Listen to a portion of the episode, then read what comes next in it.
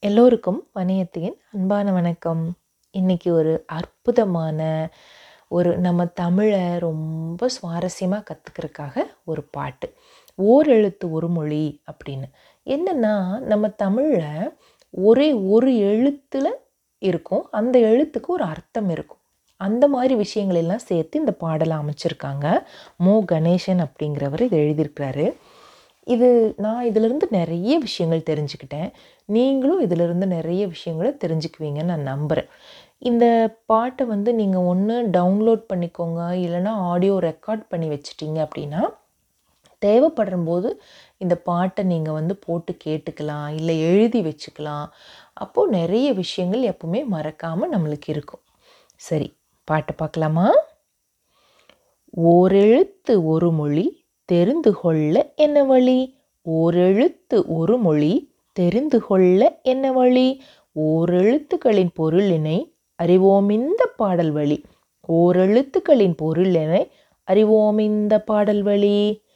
ஆவென்று சொன்னால் பசுவென்று பொருளாம். ஆவென்று சொன்னால் பசுவென்ற பொருளாம். ஊவென்று சொன்னால் தசை என்ற பொருளாம். ஊவென்று சொன்னால் தசை என்று பொருளாம். ஈ என்று சொன்னால் பூச்சி என்று பொருளாம். ஈ என்று சொன்னால் பூச்சி என்று பொருளாம். ஏ என்று சொன்னால் அம்பென்று பொருளாம். ஏ என்று சொன்னால் அம்பென்று பொருளாம். ஐயென்று சொன்னால் அழகென்று பொருளாம். ஐயென்று சொன்னால் அழகென்று பொருளாம். கையென்று சொன்னால் உறுப்பென்ற பொருளாம். கையென்று சொன்னால் உறுப்பென்ற பொருளாம். ஓவென்று சொன்னால் உயர்வென்ற பொருளாம்.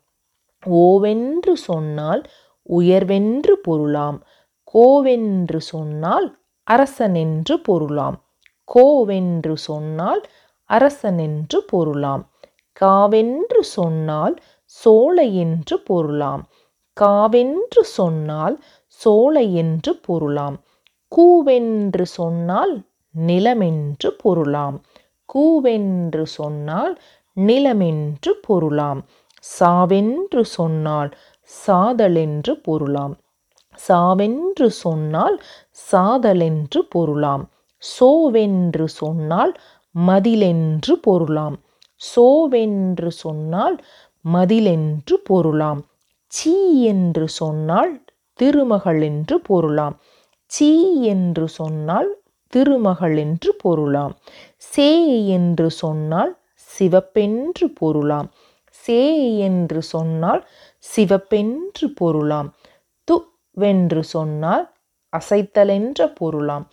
து என்று சொன்னால் அசைத்தலென்று பொருளாம்.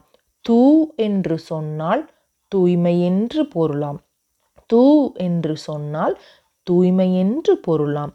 தே என்று சொன்னால் தெய்வமென்று பொருளாம். தே என்று சொன்னால் தெய்வமென்று பொருளாம். தை என்று சொன்னால் திங்களென்று பொருளாம். தை என்று சொன்னால் திங்களென்று பொருளாம். நா என்று சொன்னால் நாக்கென்று பொருளாம். நா என்று சொன்னால் நாக்கென்று பொருளாம். நோவென்று சொன்னால் தூக்கமென்று பொருளாம். நோவென்று சொன்னால் தூக்கமென்று பொருளாம்.